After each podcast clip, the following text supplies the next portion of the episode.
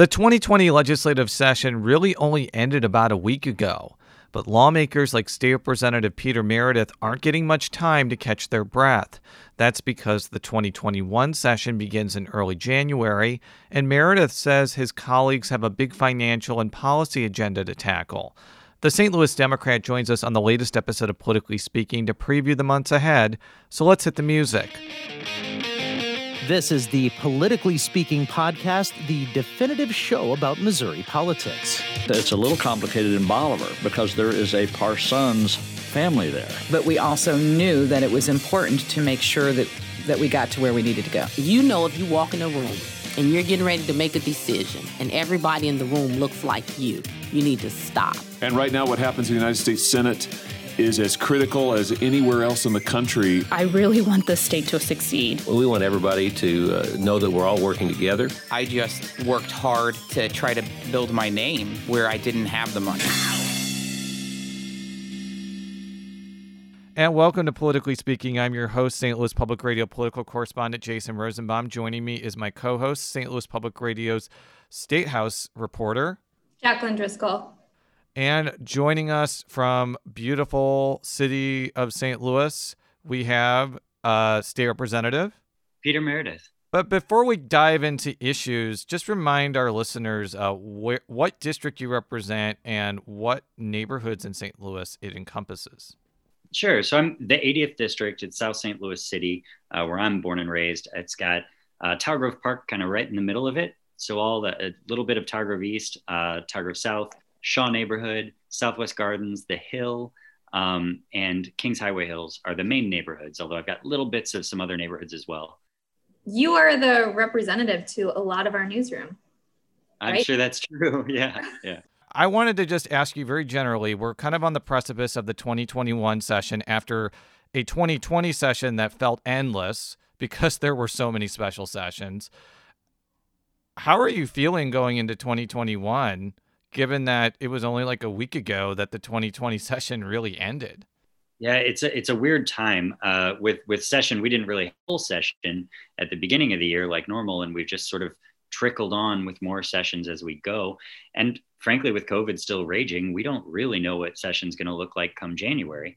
Uh, there may be still some some breaks that happen depending on how things are going. Um, but we're also recovering from an election cycle that was uh, obviously heated. Um, we still have, you know, on the national level, huge divides happening. Um, that that I think it's going to be a challenge for us to get past. I, I think that that, that there are a lot of unknowns about what this what this session is going to look like as a result. That was my first question because I am talking to uh, leadership about headed in about heading into the 2021 uh, general session.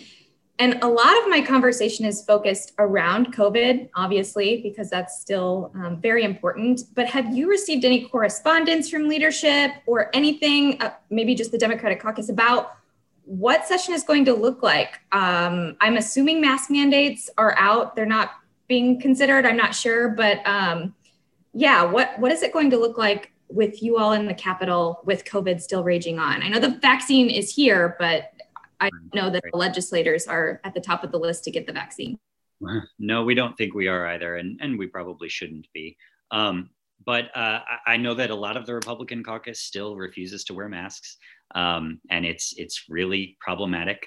Um, they've refused to have a mask mandate. I tried to file a resolution to get uh, one imposed on us just within the House. Um, that never went anywhere. We've had a lot of conversations with leadership. Uh, um, both sides are, have have talked about wanting it. Uh, some folks on both sides actually, um, but uh, it doesn't look likely. Um, I do think there's going to be a harder push to get folks to wear masks. Um, and there will be some things like swearing in, for example, I think we're going to be doing in in waves rather than everyone being in at once. We may have some uh, more remote options for hearings. Um, I, I, think some of that is still being figured out as we get closer, but I would expect there to be uh, some some noticeable changes that happen as a result. On the policy front, one thing that I saw a couple weeks ago is a number of Republicans are, are talking about making it harder for local officials to uh, enact COVID 19 related ordinances. And a lot of this is stemming from uh, backlash from St. Louis County Executive Sam Page's uh, actions during COVID. Interestingly, you're a St. Louis City official. St. Louis City has the most fragmented politics I've ever seen. I have seen no such outcry over Lyda Krewson doing basically the same thing. Um, probably because there are really no, there are not. There's not a critical mass of Republicans in St. Louis City as there is in St. Louis County. That's a discussion for another podcast. But but given the fact that you know Republicans do control the legislature, and it does seem like there is some uh, critical mass in the legislature to maybe curb uh, local officials' abilities to do COVID restrictions. How how do you think that's going to play in the legislature? I, I, honestly expect that to move pretty well in the legislature. I never expected that this issue of um, of local jurisdiction over making public health decisions like that would um, would be a partisan issue. Um, but certainly everything around COVID seemed to become one. And re- Republicans in Missouri seem pretty hell bent on capitalizing on all of the, the most extreme rhetoric of the right wing base. And that includes going after these restrictions. What I think is weird about it is that, of course, the governor from the beginning in Missouri has refused to have any leadership or statewide policies about COVID. Um, and he said it absolutely needs to be left up to local jurisdictions to figure out. But then now all of the Republicans are saying, but well, we don't like what certain local jurisdictions are doing. Um, well, perhaps that wouldn't have happened if we'd had some statewide guidance, some statewide policies about how to keep people safe from the very beginning. Um, uh, but I guess we'll see how that conversation plays out. Do you? One of the other interesting things is like some of these bills may not end up passing until like April or May, and hopefully, I mean, I think it's going to be a while before everybody gets the vaccine. But by the summer, there may be so many people vaccinated that the restrictions just may go away on their own. I think we all hope that's the case. Um, and, and, honestly, it may be that they push them as as largely a political statement uh, to rally their base and make a point that they didn't like it uh, and to try and blame local Democratic leaders for um, economic troubles as a result of COVID. I can tell you, I've heard from business owners in St. Louis City just as much as I've heard from business owners in, in rural areas that have no restrictions who are just as hurt right now because restrictions or no restrictions, business is impacted dramatically, um, especially the more the, that COVID rages but I think we'll find with with other issues either we're going to have they're going to happen fast in order to actually have an impact on this situation, or they're going to be more symbolic as they happen later. Um, and, and I don't know which is which. You know, St. Louis City has elections coming up, municipal elections coming up, and right now we don't have COVID uh, protections in place. The ones that the legislature passed that people could vote by mail, or that anyone over 65 or high risk for COVID could vote absentee those expire December 31st, and the governor has refused to extend them and waive the, the sunset clause. I don't know that the legislature is going to have the will to, the Republicans at least, to, to extend any of that anytime soon, especially with the right wing narrative about all of those same protections leading to fraud.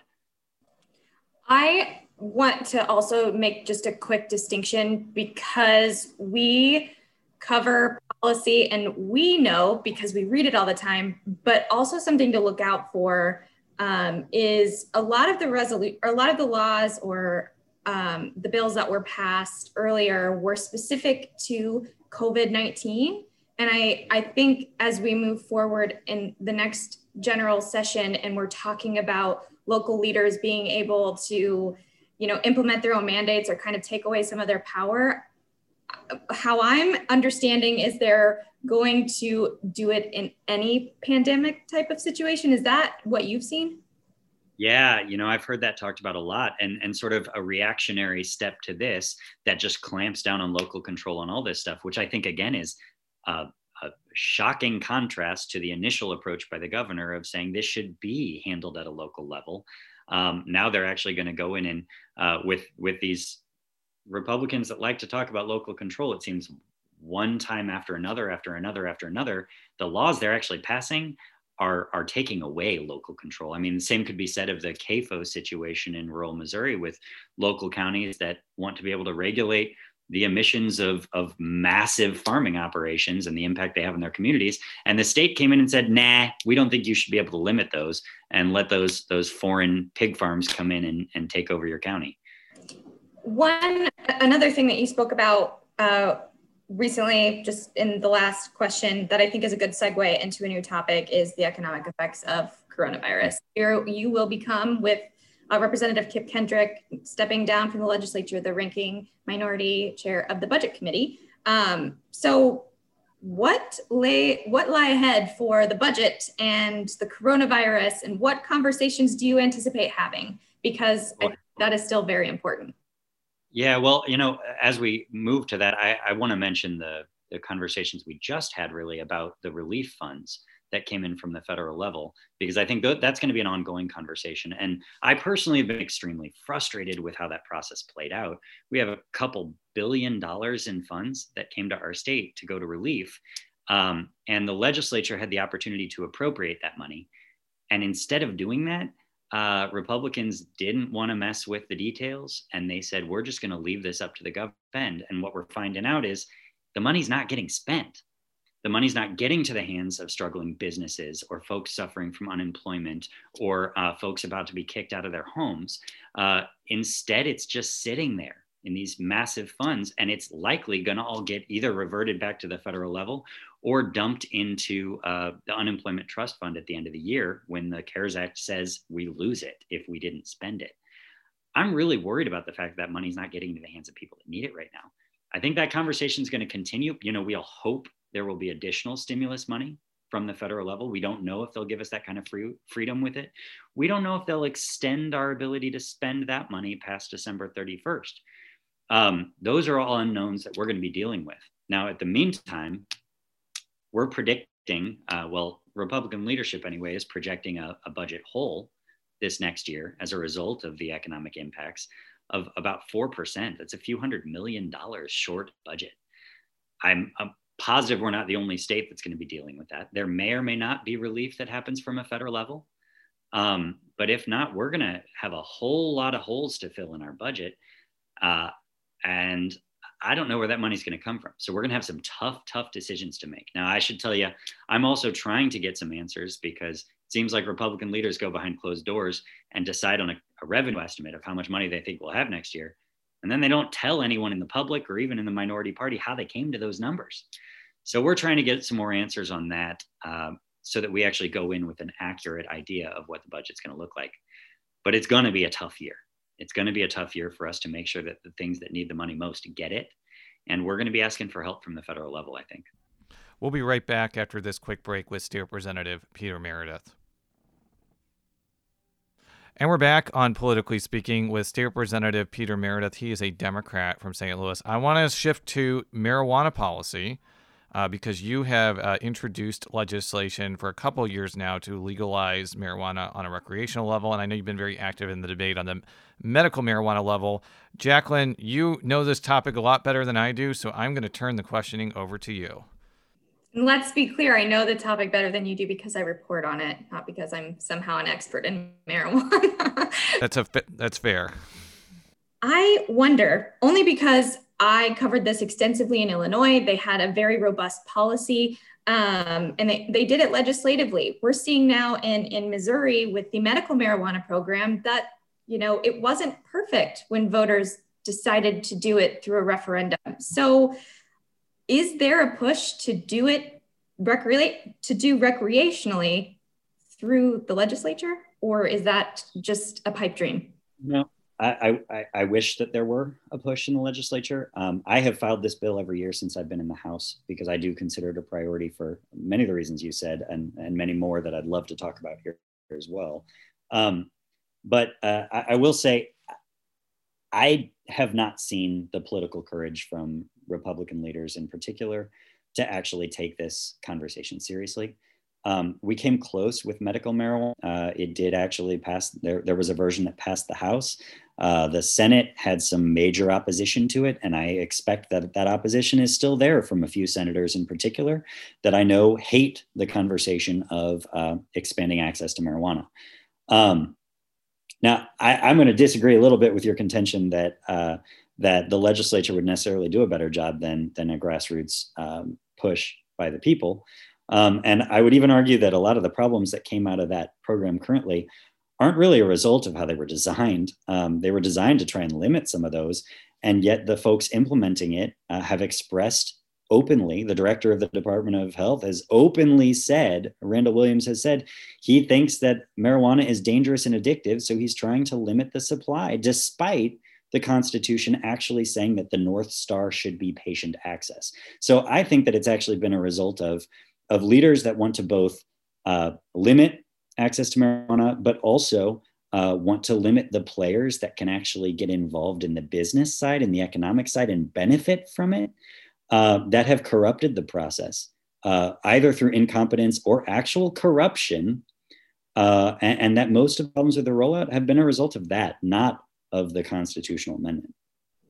Would uh, devil's advocate, would we see those problems? Would we see that kind of mismanagement, as you say, if we did it legislatively, if we were able to hash out those details with experts in committee hearings and kind of anticipating what might become of a program rather than a paragraph in the Constitution?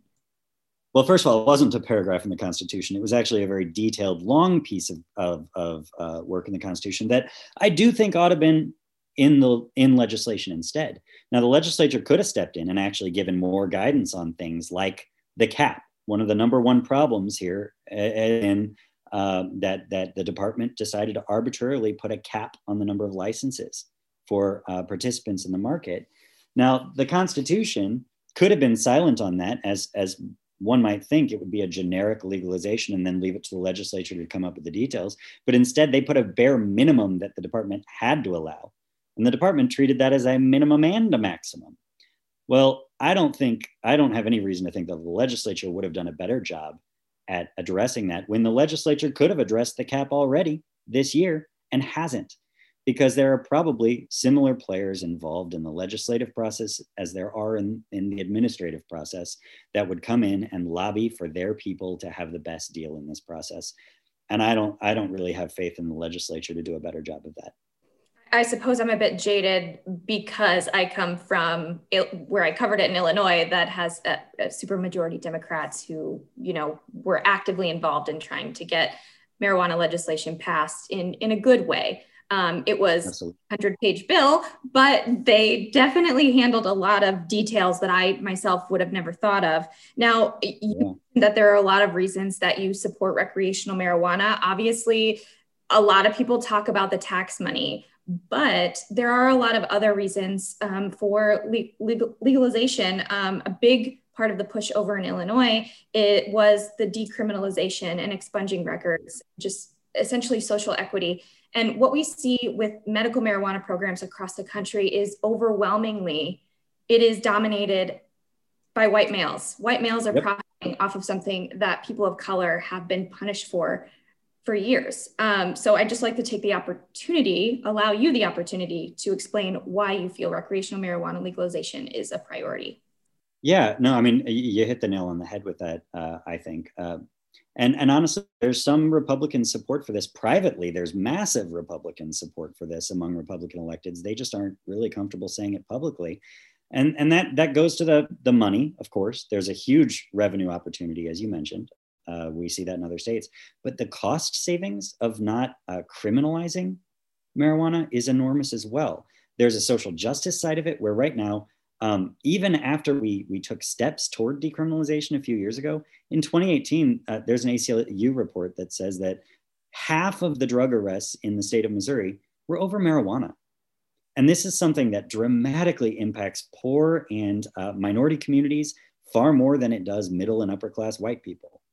Um, and uh, that that's simple, simply an injustice. I mean, people getting locked up, having long-term or permanent consequences from a criminal record, from time in jail and prison, from lost jobs, um, a- as a result of, of using something that white middle class or middle class people use as or more readily. Um, so there's a justice issue there, but there's also a savings uh, the amount of police resources and judicial system resources and prison costs and jail time costs that we uh, that we have to pay for by locking people up for this offense that most of us in society don't actually think is harming anybody, I think is is absolutely shameful. Now, I think there are a lot of Republicans that can can buy both the freedom side of this. I mean, look, these are Republicans that say the government shouldn't be able to to fine me for not wearing a mask, and and yet the government is locking people up for decades for having a a, a nonviolent drug charge for marijuana. Um, I think that this is something we should all be able to come together and say it's it's time we change it. In terms of social equity and recreational marijuana, what would you like to see a program look like in Missouri and allowing people who have been disproportionately harmed by the war on drugs, the war on marijuana, get involved in a program? I, I think that's a really important question. Um, and, and it's a tough answer. Um, my bill doesn't really address some of this. I know there's some other versions out there, like uh, Representative Price filed one that, that includes some protections that make sure that, that uh, communities that have been the most disproportionately impacted by the war on drugs also have um, to it uh, with like reductions in, in maybe what they have to pay um, as, as application fees or making sure that a certain percentage of licenses are going to folks from different communities. Um, I, I, think that's really important because as you mentioned earlier, you know, there, there are a lot of times that uh, after a prohibition, when we legalize an industry, it's a bunch of white men that end up making the money off of it. And the folks that had been the hurt, hurt the most by prohibition uh, continue uh, to not have access to um, that industry and, and, and actually make money off of it. Um, I think as this is happening fast, that's something we really need to be intentional about making sure that we include. You say that there are several Republicans who offer support for this behind closed doors. How do you get them to support this out in the open on the House floor? Well, there are a few that that have uh, been bold in in in taking public stances. Uh, I know Shamed Dogan um, has has talked openly about it, and some members of the, the actually the further right uh, conservative caucus have have stood on the floor and talked about uh, how we shouldn't be locking people up for this. But it's going to be a challenge. Honestly, I couldn't even get them to to remove the marijuana trafficking legisla- uh, laws from our books last year um, that that would put people in prison for life. Um, the same kind of penalty as first degree murder uh, for trafficking or for driving a, a, bunch of marijuana across our state line or across our state. I mean, that's that's incredible. Um, so it's it's an uphill battle to actually get Republican support for it. I do think that actually public support um, has to come first, and we need the public demanding this of our legislators. Um, uh, that's why I think making sure that we're talking about it openly, those of us that are comfortable about it, and trying to get the public to make phone calls and and say openly, um, it's time we catch up to what other states are doing and realize that that this this drug war against marijuana in particular, uh, this prohibition, isn't working. It hasn't helped, and it's only caused a whole lot of problems. So, in the last couple minutes that we have left, I do want to touch on something that you have become internationally known for, and that is uh, being at a committee hearing over a non binding resolution of Republicans who were upset with the results of the 2020 election and wants Congress to essentially reverse the results in various states without investigations. The reason why I didn't have a lot of interest in this is not because I'm not interested in the election, but because it's a non binding resolution. It's never going to make it to the House floor. It did make it out of this committee, but it's not even going to make it into another committee before it goes to the House floor. And there was it goes to my mindset that uh, former state representative uh, Trent Skaggs did a resolution a number of years ago saying, "I'm doing a resolution about how resolutions are worthless, and people in Washington D.C. are not going to read resolutions sent from Missouri." So I don't care if it was a conservative resolution or a liberal resolution. It's hard for me to get super excited about it, but a lot of people have gotten super excited about this one just explain the situation and how it was what was it what it was like to be in it. Sure. Well it, it was certainly not something i had on my 2020 bingo card that uh, i would be in a hearing talking about overturning the results of elections in six other states and that i would be uh, arguing with rudy giuliani um, via zoom. Uh, that was not something i expected and it honestly was uh, overwhelming as it happened and i realized it was happening. Um, but Jason, I shared your sentiment going into this, and I wanted to kind of treat this as this is this is a joke. This is massive Republican pandering to an extreme base because they saw a poll that 70% of re- Republicans in Missouri believe Trump won the election. and so they're pandering, they're positioning for for um, their next primaries and whatnot.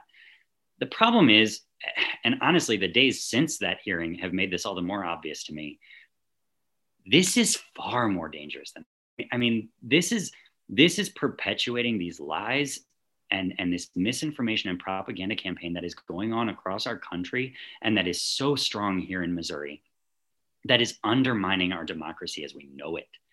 Um, look, uh, there's no widespread, there's no evidence of widespread fraud. People can point to all these different YouTube videos that they've seen or whatever, but anyone that's actually researched it, all 59 judges, many of whom were appointed by Trump himself, have said there's nothing here.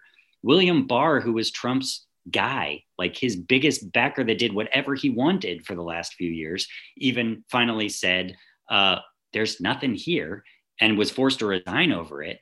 But what's happened is this huge portion of Americans and especially Missourians believe deeply that this horrible conspiracy has happened, that their vote was denied from them, and and they're they're ready to take up arms. And, and I mean, this is the kind of thing you read about happening in the lead up to the Civil War. And I'm scared about where we're at.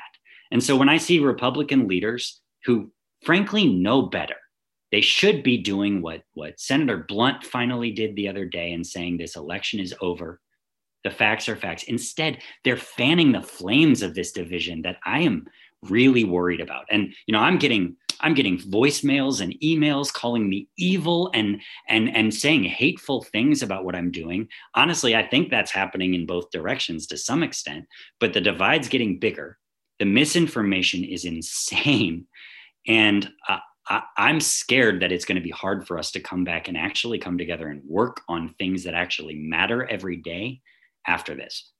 So I, I'm not willing to just consider it a meaningless uh, stunt anymore. So one of the other interesting things about this is you the Democrats asked for Attorney General Eric Schmitt and Secretary of State Jay Ashcroft to testify. Eric Schmitt uh, did an amicus brief about how he supported the Texas lawsuit aimed at overturning the election and then tried to intervene. He did not show up, but Secretary Ashcroft did. What was your impression of Secretary Ashcroft's uh, appearance before the uh, committee? Because the parts I saw, it seemed like the Democrats were were actually pretty happy he was there and were reasonably happy with his answers. I always have to give Jay Ashcroft some credit um, he he does his job well from his perspective, and and you know he he shows up. He's communicative. He's open. Um, uh, he's respectful. Um, I, I, I get along with him very well, even though we disagree emphatically on a whole lot of things, especially about how elections ought to be run. But when asked to come, he came and he answered our questions. Uh, now he walked a very fine political line uh, between uh, saying yes uh, Joe Biden is the president elect right now, but there's a process and things could change. He, he, he, he tried to acknowledge that and, and danced away a little bit. But um, he did say, uh, you know, the, the chair tried to say he was there to speak in support of the resolution. And he, when we confronted him on that, he said, no, no, no, I'm not in support of the resolution. I'm here for informational purposes. And I do think that's important. Um, and uh, I, I respect that about him. Now, Eric Schmitt, I will tell you, I, I, was really looking forward to being able to ask him a whole lot of questions about that amicus brief, about uh, arguments he made in it, um, about the absolute frivolous nature of it and how it was completely discarded by the Supreme Court and how it wasted Missouri resources because he actually used our staff to draft that brief. Um, I wanted to talk to him about all that, uh, and uh, I'm pretty disappointed that he refused to even show up.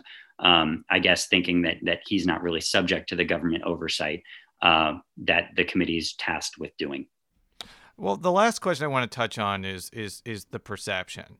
Like I've been very upfront on Twitter that I think that Joe Biden is was president elect after Pennsylvania was called. I've been following election procedure pretty carefully, at least from a Missouri perspective, and I've also covered elections that have been overturned and had to be done again not just the Bruce Franks uh, Penny Hubbard race, but the Susan Carlson uh, Stacey Newman race in 2012. This is not my first rodeo when it comes to election irre- irregularities overturning elections, and and nothing I saw from any of the states rose to the level to overturn any of the results. But it's one thing to say that, and it's a one thing to try to convince ordinary Missourians of that. And the, the fact is that this state voted for Donald Trump by larger margins than any presidential candidate in modern history, save for Ronald Reagan in 1984. And they did it twice. There's an allegiance to Donald Trump among ordinary Missourians that I have never seen among any other presidential candidate I, in my 15 years of covering Missouri politics.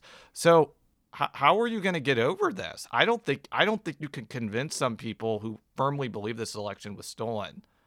Otherwise, no matter what me or Jaclyn or even Republicans like you know Shamed Dogan say, it seems like there's nothing that's going to convince people.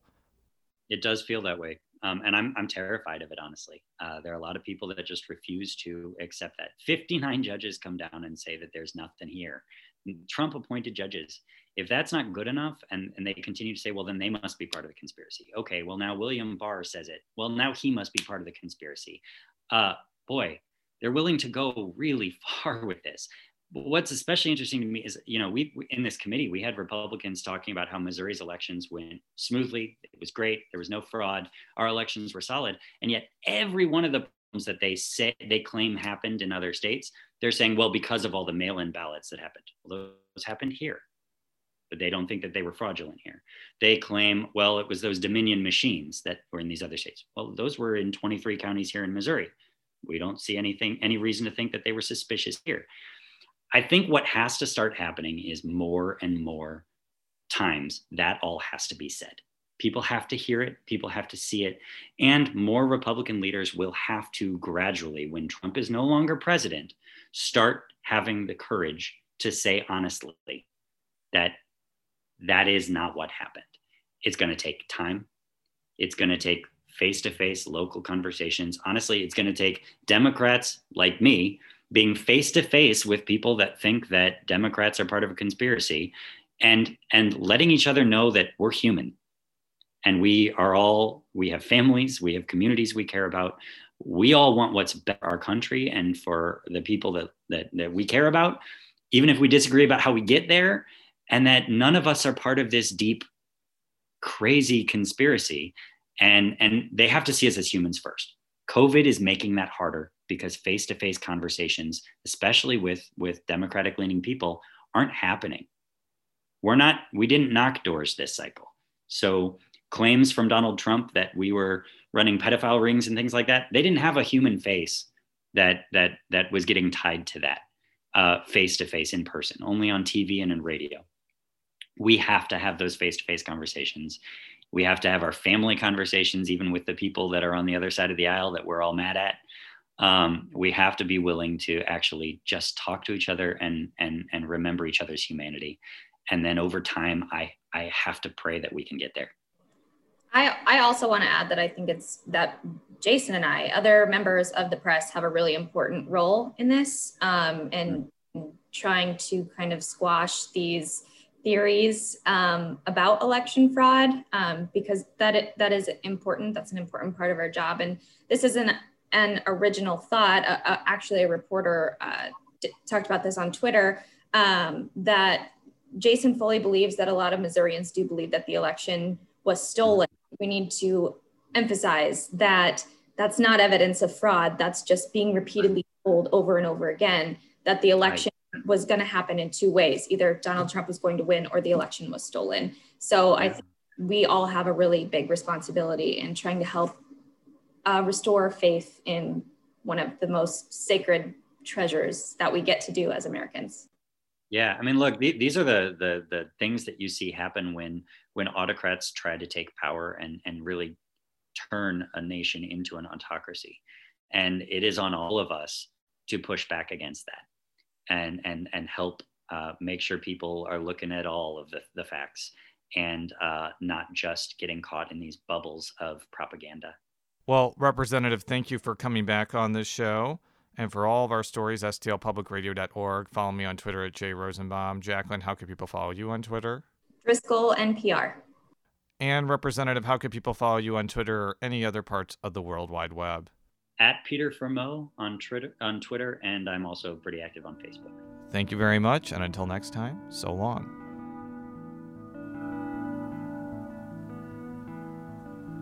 Birds wings tumble down. Darkening hearts dreams, wide and. Ghostly Herculean and some